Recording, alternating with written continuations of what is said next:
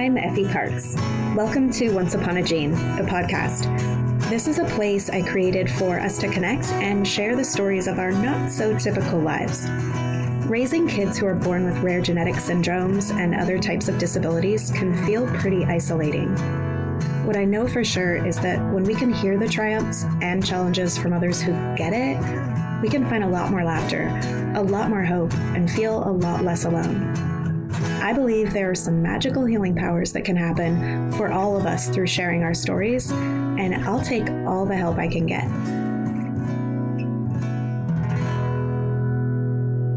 Hi, everybody. Today we are turning the tables a little bit. My next guest is actually asking me all the questions today. She's a nutrition clinical coordinated dietitian at Seattle Children's Hospital and wanted to bring in a story to present to clinicians to help provide a more real life and tangible perspective on what it's like to have a medically complex child. I hope this interview is useful in some way, and I want to sincerely thank everyone at Seattle Children's Hospital who's been involved in the care of my son Ford. You're an amazing organization, and we are lucky to have you. Here's my conversation with Christy Olson. Hi, everyone. My name is Christy Olson, and I have the amazing opportunity to interview Effie Parks. And Effie, do you want to introduce your podcast? Hi, everybody. Effie. On October 31st of 2019, I launched my podcast called Once Upon a Gene. It's a podcast I started to have conversations about raising children with disabilities and rare disease. I wanted to just help create a community for uh, parents and families like mine. So far, so good. I really enjoyed learning and keeping up on the podcast and the different perspectives from families and their personal experiences. Yeah, it's never ending. I learned something new every single episode. Yes, so do I. So thank you so much for this opportunity and for the work that you're doing. I think it's incredible. Thank you. Right back at you. So I guess we could start by discussing how we know each other. Our mutual favorite place, probably Kindering. There's a program once the kids are around like 16 months old that you can actually take them out of the home setting with the therapists and bring them into a little mini preschool where the parents actually come to the class as well. So your son was in the same class as Ford for a few months. Yeah, yeah. My son Peter was in uh, kindering. So Peter started kindering basically right when we brought him home for the hospital started different therapies physical therapy firstly and then later on occupational and speech therapy to help him meet his milestones. And then I had the amazing opportunity to meet Effie and her adorable and incredible son, Ford, at Kindering, which is a really special opportunity to be involved in the classroom and kind of see how that all worked with with your child before they start doing more independent. Did Ford also access outpatient therapies through Kindering? Yes, they well? they started coming over to our house when he was about four months old. I would love you to introduce Ford, your son. Uh, firstly, I want you to um, feel free to highlight Ford as a person. What would you like us to know about Ford?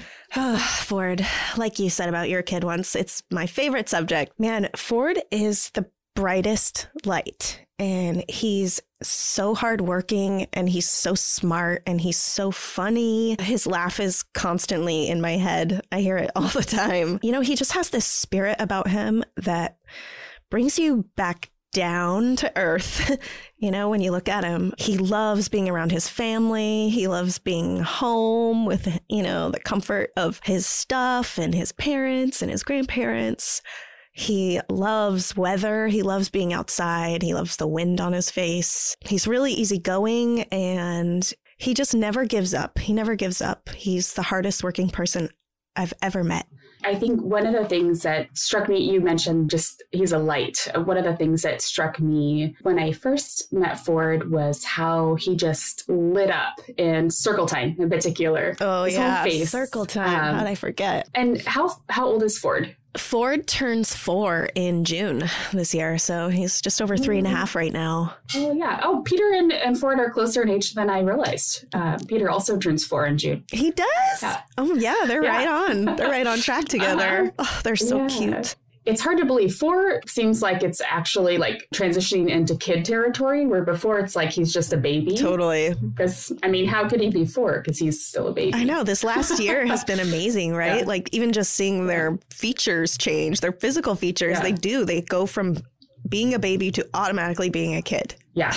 Yeah. it's bananas. Yeah. And so you mentioned that um, Ford started accessing therapies through Kindering at about four months. Do you mind kind of talking a little bit about that? I know that can be hard subject. So, uh, with all respect, I'd love to hear kind of what caused you to start accessing therapies through Kindering and how that experience was for you. Yeah, Ford was admitted into Seattle Children's at about three months old with failure to thrive. And when we left that visit after about a week, they had actually just set things in motion for us, I think, because I have no memory of making the phone calls myself. It, maybe I did, I don't know, but I think Seattle Children's uh, played a huge part in connecting me to Kindering. They called me and they uh, set up an evaluation for Ford, and I brought him to Kindering. And, you know, these two therapists did a few different things with Ford. I was pretty emotional and not really not really understanding the whole scope of what might be going on with Ford at the time. And they were just so calm with me and so patient and they didn't make me feel weird about how upset I was and you know they just confirmed that Ford definitely needed therapy services and that he qualified and they'd be contacting me. When they did contact me, they told me Ford also qualified for home visits, which was the biggest relief ever because, you know, there's so many appointments that you're going to and you just have this new baby and you're dealing with postnatal stuff anyways. And then all of the all of the emotional stuff around having a kid with complex needs. When someone said they were coming to my house for my appointments that took so much burden off of my day to day and we were immediately set up with speech therapy, physical therapy, occupational therapy, vision therapy. And then we kind of found our footing with which ones we really needed to focus on more because that's a lot of appointments bringing into your house too, but on top of all of the other stuff that you have to go to outside of the home. So those wonderful people just started coming to my house and they love your kids and that makes a huge difference with how the therapy goes and i just couldn't be more grateful for them swooping in at such a difficult time for our family. In my personal experience, um, when providers and therapists and people in healthcare are have that personal investment, it really is the secret sauce. It makes the difference for you feeling comfortable in that world and for your child in making progress. Absolutely. I mean, it's huge. If it's not there now, when you know, with what I know now, I just move on. I get someone else. I don't even I don't waste one more hour on it. If I can tell that you're just really not into it or you don't really like your job or, you know, whatever it is, I move on.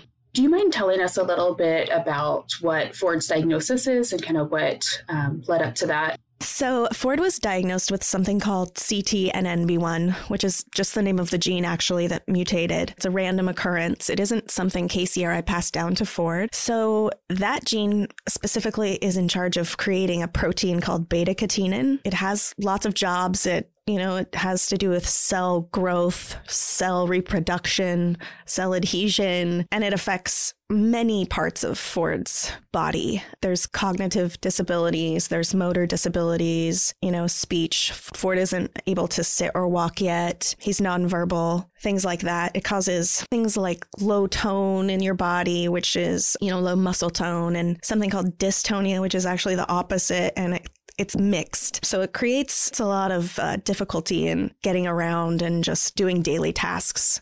Random things that also are affected are his vision. They also have reduced pigment. Most of the kids have reduced pigment, so they're really sensitive to light and sun, really white hair, really white skin. For the most part, we don't really have a lot of information since most of the children are pretty young who are diagnosed. So we don't have a lot of future knowledge about maybe what can happen later. It was diagnosed or it was found in like 2012. So, and we're still under about 200 people diagnosed with it. So we, there isn't a ton that we know yet, but we're growing a lot with the access to genetic testing, which is very cool.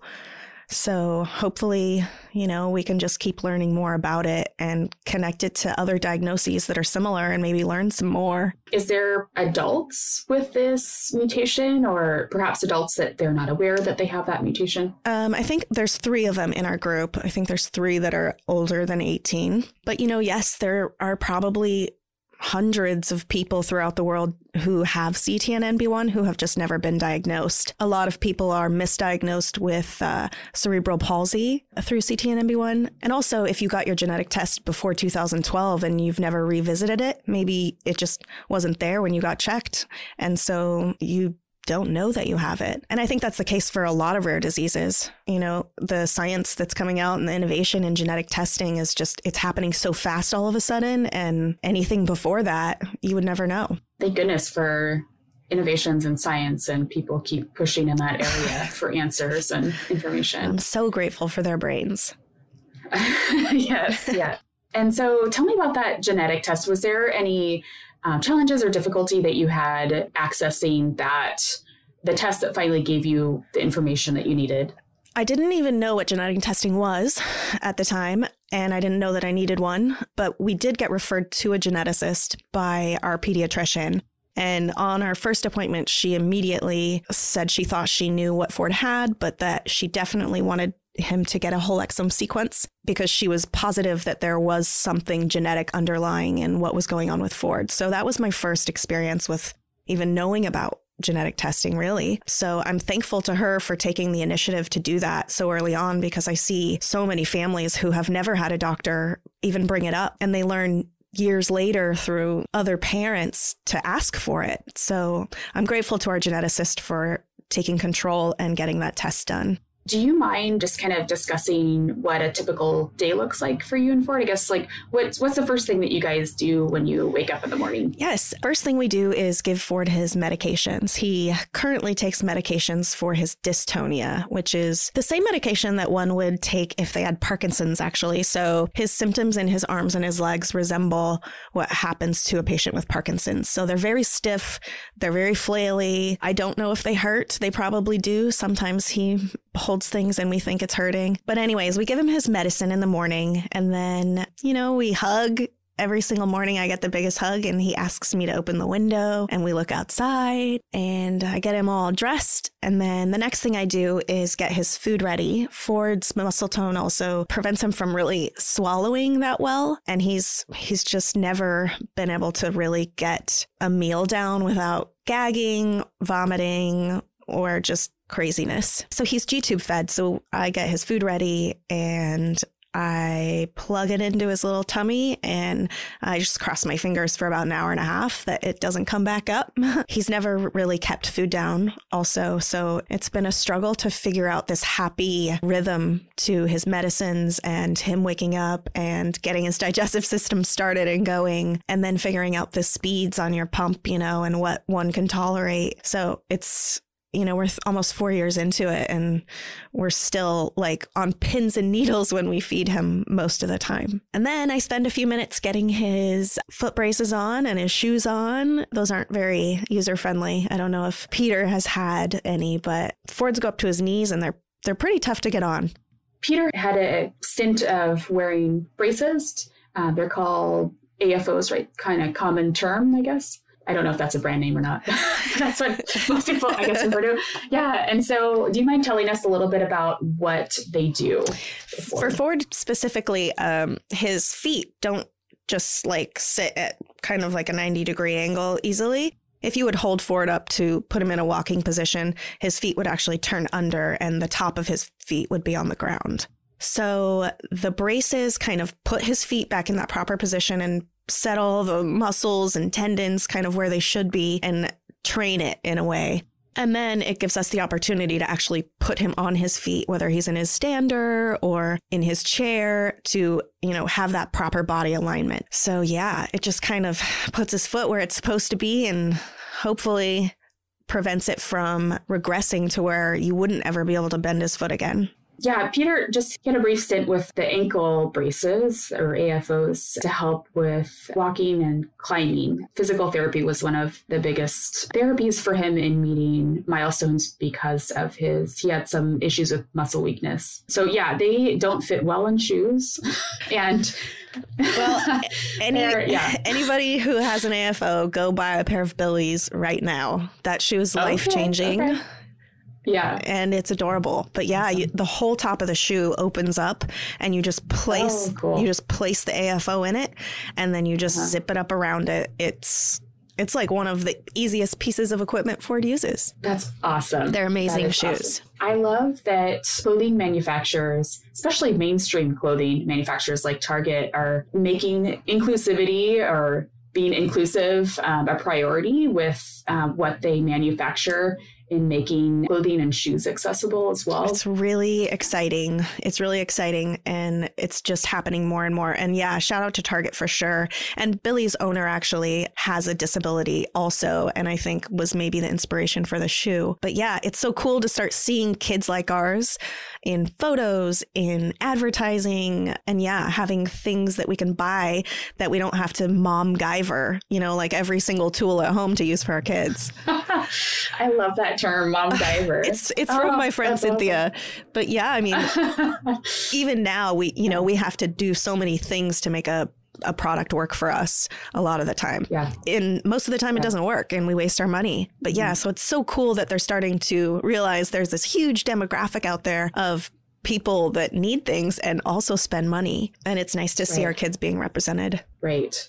That yeah, representation matters. yes. Um, it sure does. I love uh, there's two advertisements at Ulta, and I think there was another one for Target where um, children in wheelchairs were just stopped in their tracks because they saw someone who looked like them and just having that in the advertisement almost brought me to tears. Oh yeah, just, every time. You know.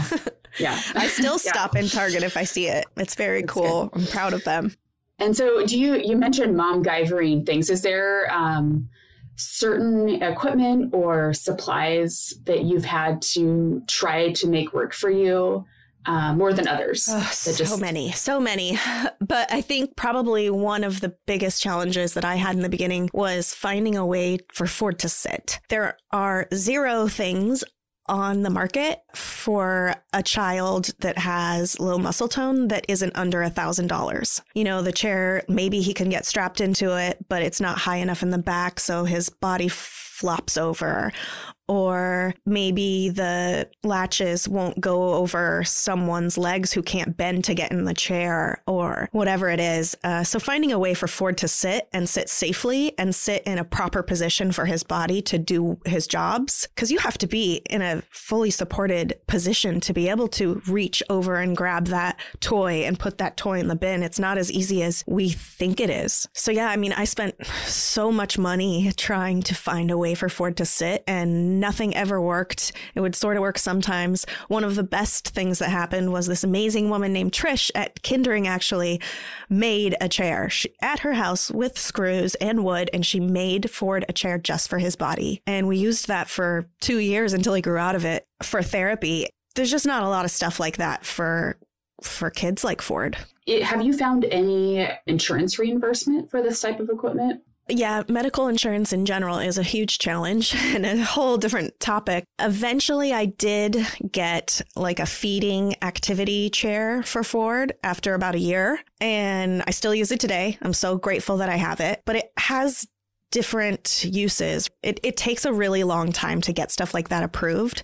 So you have to figure things out in the meantime. And you actually have to know about it. Like my therapists actually didn't even recommend it, mentioning that it existed. It was all through like seeing other families like on Facebook and what they were doing before I even knew that there was a chair like that. Yeah, it sounds like there's a huge opportunity for innovation in this area for medical equipment in particular and also making it accessible absolutely. for families. i mean so many things. Yeah thanks for sharing that. And so you mentioned that um, ford uses a g tube and a feeding pump to receive his nutrition. So do you mind letting us know the technicalities of like what kind of g tube and pump you guys use? Yeah when he was very young for the first few months he actually had an ng tube which is that little tube that goes through your nose and you can't really keep that very long without it starting to cause problems for many reasons. So his G tube was placed, which is sewn into your belly. There's a manual pump that goes with it. Some kids use a pump, some kids don't. Some kids you can actually just push the food in with a syringe. And we can do that with like water for Ford. But yeah, he receives 100% of his nutrition from it. It's actually very simple to use once you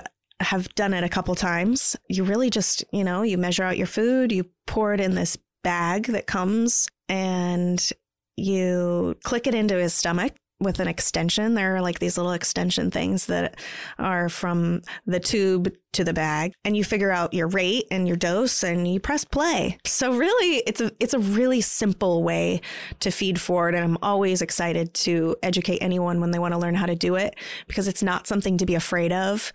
It's not something to charge a family more for if you're babysitting them. It's just another way to feed him. It's not a more difficult way to feed him. I love that you said that. Yes, it's it's a different way. What type of pump does Ford use? He uses an infinity pump. I love the way that those are designed. I feel like it's it was designed with families in mind to make it as user friendly as possible. Well, from what I've seen in the feeding tube groups, it seems like the most easy pump to use. Yeah.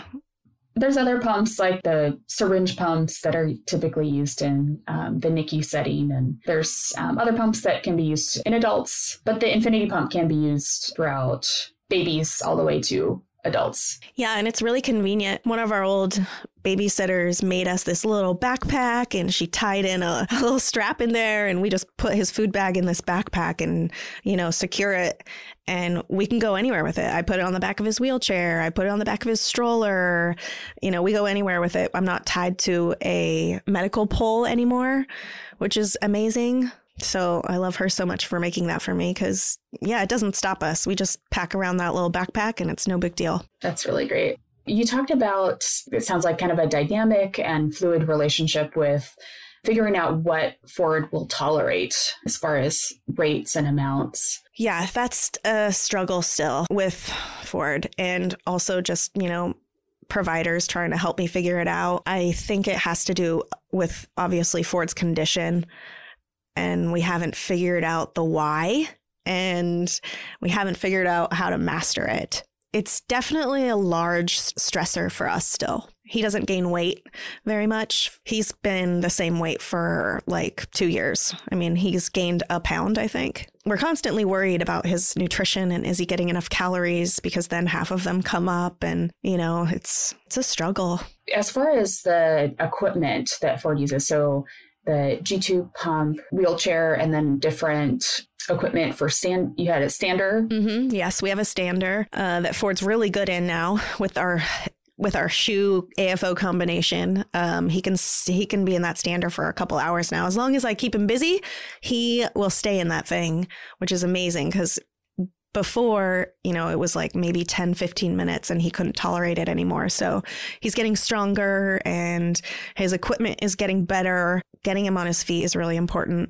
I was just curious if you don't mind uh, kind of talking about what family meals look like or what holidays look like and how how you're able to make Ford a part of that, even though he's not eating food at the table. That's not as hard as it used to be, but it's a hard one. We have a chair that Ford sits in at the grandparents' houses when we have family dinner, and uh, he just sits next to one of us, typically at grandma's, because he's obsessed with them.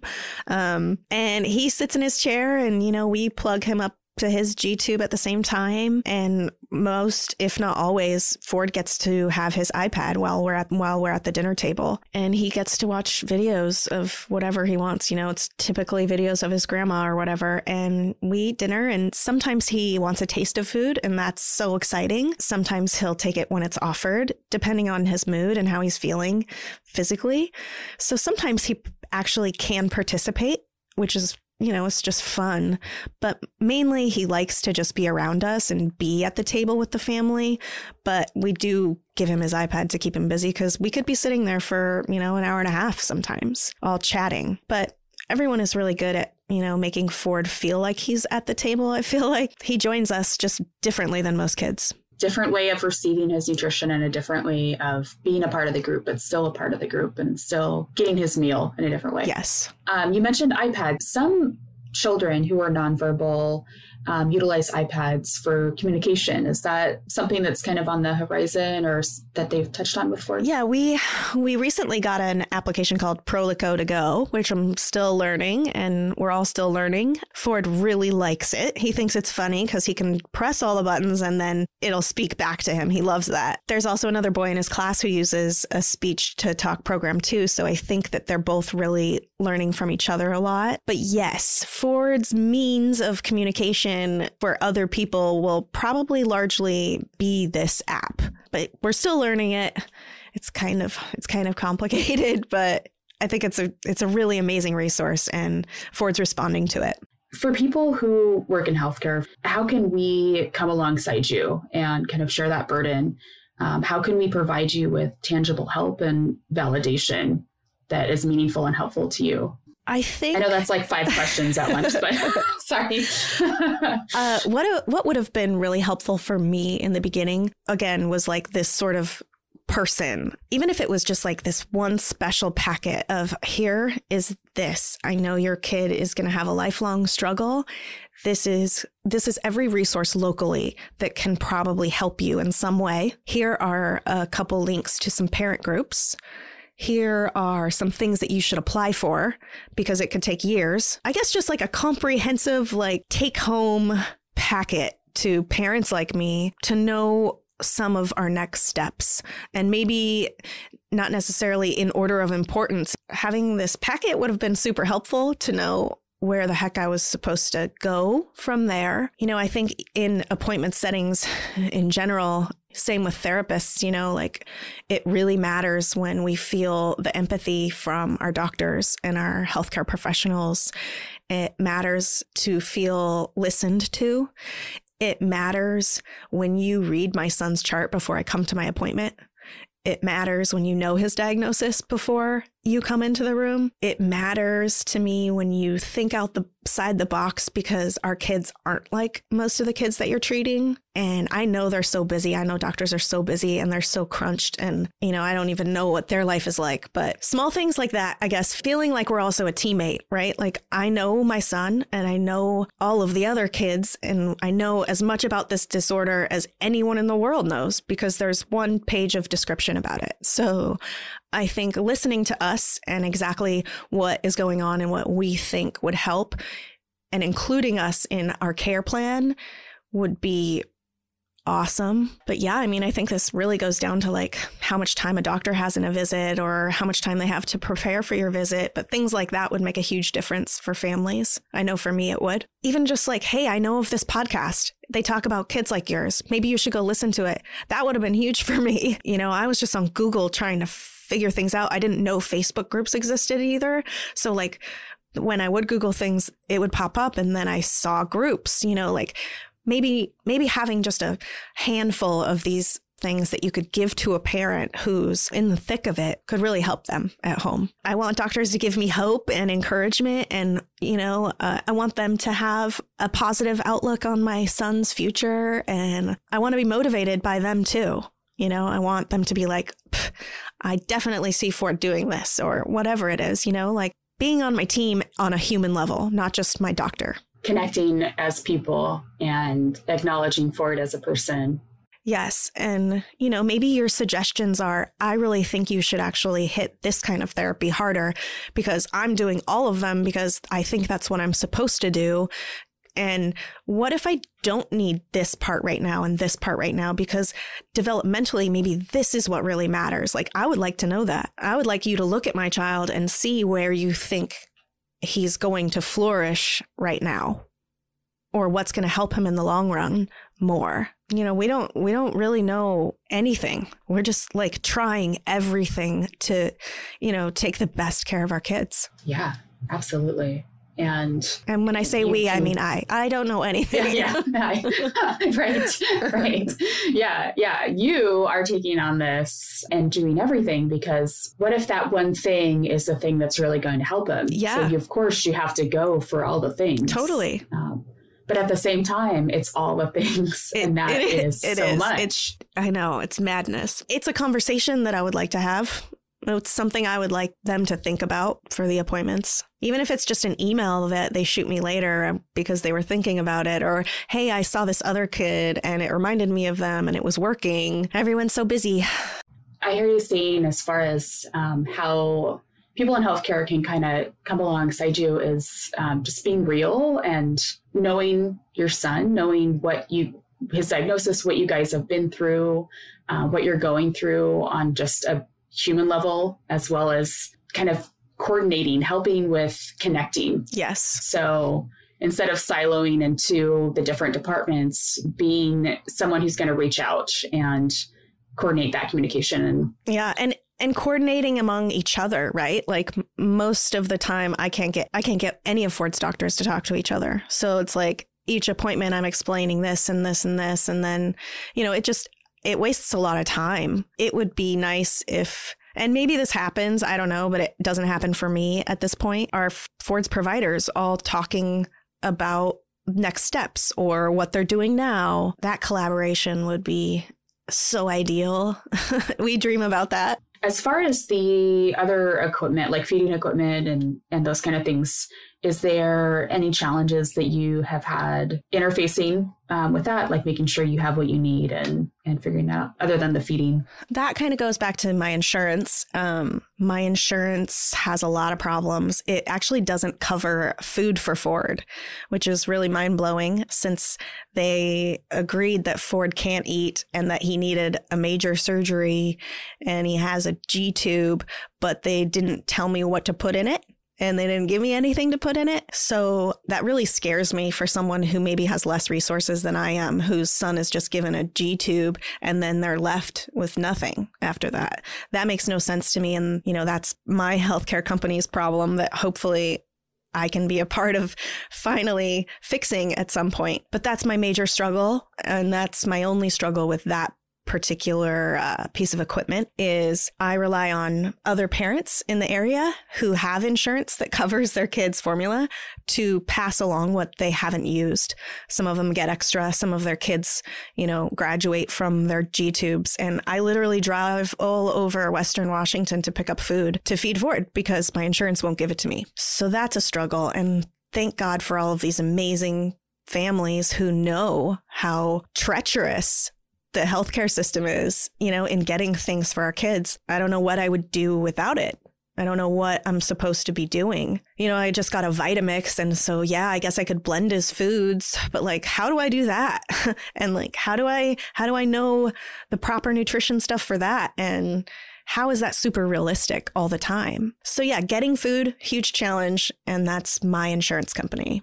That's unfortunately becoming more and more common with different insurance. Man, it's bananas to me that you can give a child a feeding tube and then do nothing. That doesn't connect to me in any way. And for people that may not have the awareness that the real issue with not having insurance coverage for this tube feeding is cost, right? It's so yeah, my DME actually made a mistake last month and sent me the food that I've been trying to get approved for 3 years and I got a shipment of it and the bill was $860 and that was one month supply of food. I mean it doesn't cost that much but yeah like that's also a huge thing right? Like we can't just buy it. It's not like going to the grocery store no. and getting no.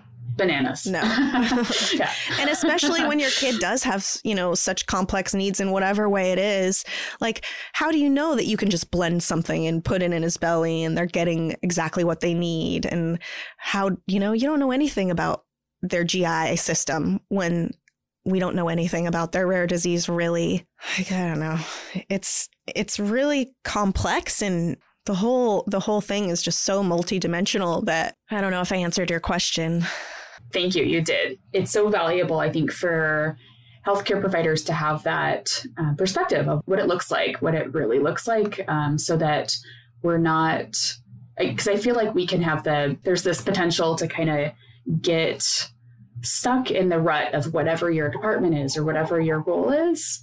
And I think it's so valuable to see that interconnected reality of what all of these departments look like all together when families are having to access them to care for their child and um, services and Yeah, I don't ever get anything suggested to me at doctor's appointments. I suggest it to them by learning through other families. And that's not really that realistic for most people to be online and making connections with people and asking questions and finding really what works and actually having the guts to bring it to your provider. That's an excellent point. Yeah, not not all families have that comfort level. Uh, it might be you know culturally or whatever um, to to speak to the doctor or the person that they view as in charge, so to speak, with with what they they want to ask for for their child or need we kind of already touched on this, but that you appreciate most um, within the healthcare system, or what really is helpful or, or most appreciated uh, by you and your family? Uh, first, I'm really appreciative that I have healthcare. I may complain about the company I have more than anything that I complain about, but I'm grateful to have healthcare. I'm so grateful for the nurses involved in healthcare. Really, number one, I think that they are such a beautiful bridge for patients and families. And they're so empathetic and they're so helpful. And a lot of them go out of their way to make sure you do know about something or to give you something that you can take home that's going to be useful for your child. They're amazing. And I don't think they get enough credit. Mm-hmm, I agree. So I really love them. Our problems aren't just you know while our kids are kids most of us with kids with rare disease like it's it's a lifetime. It's beyond 18 and i really appreciate things that are set in motion to help you succeed later on, right? And I've seen a lot of these things at Children's Hospital recently of camps that you can get your kids into and things to help them transition into adulthood. Like those things are there. And I'm really grateful for stuff like that that's being put in place. I'm grateful for doctors when they take the initiative and they you know, want to seek out a diagnosis and they want to go get a whole exome sequencing test on your child because they know something's going on. I'm grateful when doctors and other healthcare professionals actually just stop and think about it and don't just go through the motions of you know seeing patients and burning burning their tables you know back to back. I really appreciate it when they take the time to look at the big picture and to create even just you know a healthcare plan for like the next year. When you do say oh you know i i know this other kid that this doctor saw. I think that I think that Ford should see that doctor. There's just so many veins, right? That when it when a doctor takes the time to connect you somewhere else because it's going to help, that's huge because we have to do that legwork on our own. And yeah, it's another part of you making us feel validated, right? And helping us, you know, do the best job for our kids. So it's really awesome when when doctors take the initiative to just help you, I guess, beyond the appointment. And like I said, I know they're so busy, but sometimes it's just a little thing. Sometimes it's just small. But yeah, helping me fight for my kid, I've had some doctors uh, agree to like write these letters, right? And I know that's on their own time. I know they're not necessarily at work when they're writing a an appeal letter for Ford. Doctors who do that, you have no idea how amazing that is for us and how it makes us feel seen when you help us get the resources that we need for our kids. We really appreciate it. And I don't take that for granted at all. So, yeah, when you help us help our kid, it means everything. And like I said, I also really appreciate it when you read up on things that you know, are coming into your office and when you know a little bit about CTNNB1 when I'm in the room. Um, so we don't have to spend all the time with me explaining it. Thank you so much for laying out kind of just the the basics of what what it looks like, your daily experiences and um, the challenges and and the gifts and just your daily what what it looks like for you. I think um, it's it's really valuable for people that don't that don't know what that looks like, and even people that do having that personal perspective. Yeah, uh, thank you. It's my pleasure. I hope that it helps in some way. And, um, you know, other parents are so much further along in this journey and, and, if not further, just better. So I hope I can add something to it. But, you know, I'm constantly learning from these families every single day. And I don't think we ever stop learning how to best kind of take care of our kids, you know, anyone. Thank you for bringing this to other people's attention in the field so we can all maybe start a conversation about it. Even if it makes one doctor do one thing differently that might change some family's life. Thank you for um, being so generous with your time and um, letting me kind of uh, piggyback on this amazing platform that you have built um, to give families a voice that may not have that or may not feel like they have that. Yeah, it's my pleasure. I'm so grateful that I have the opportunity to even be here and do that. So thank you, Christy. I really appreciate it. Thank you, Effie, so much. You're so welcome. I'll talk to you soon. I hope you've been enjoying this podcast. If you like what you hear, please share this show with your people and please make sure to rate and review it on iTunes or wherever you get your podcasts. You can also head over to Instagram, Facebook, and Twitter to connect with me and stay updated on the show. If you're interested in sharing your story, or if you have anything you would like to contribute, please submit it to my website at effieparks.com. Thank you so much for listening to the show and for supporting me along the way. I appreciate y'all so much. I don't know what kind of day you're having, but if you need a little pick me up, Ford's got you.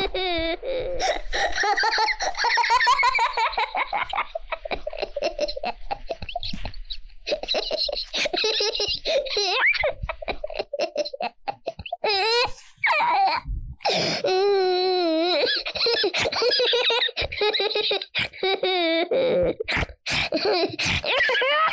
ha ha!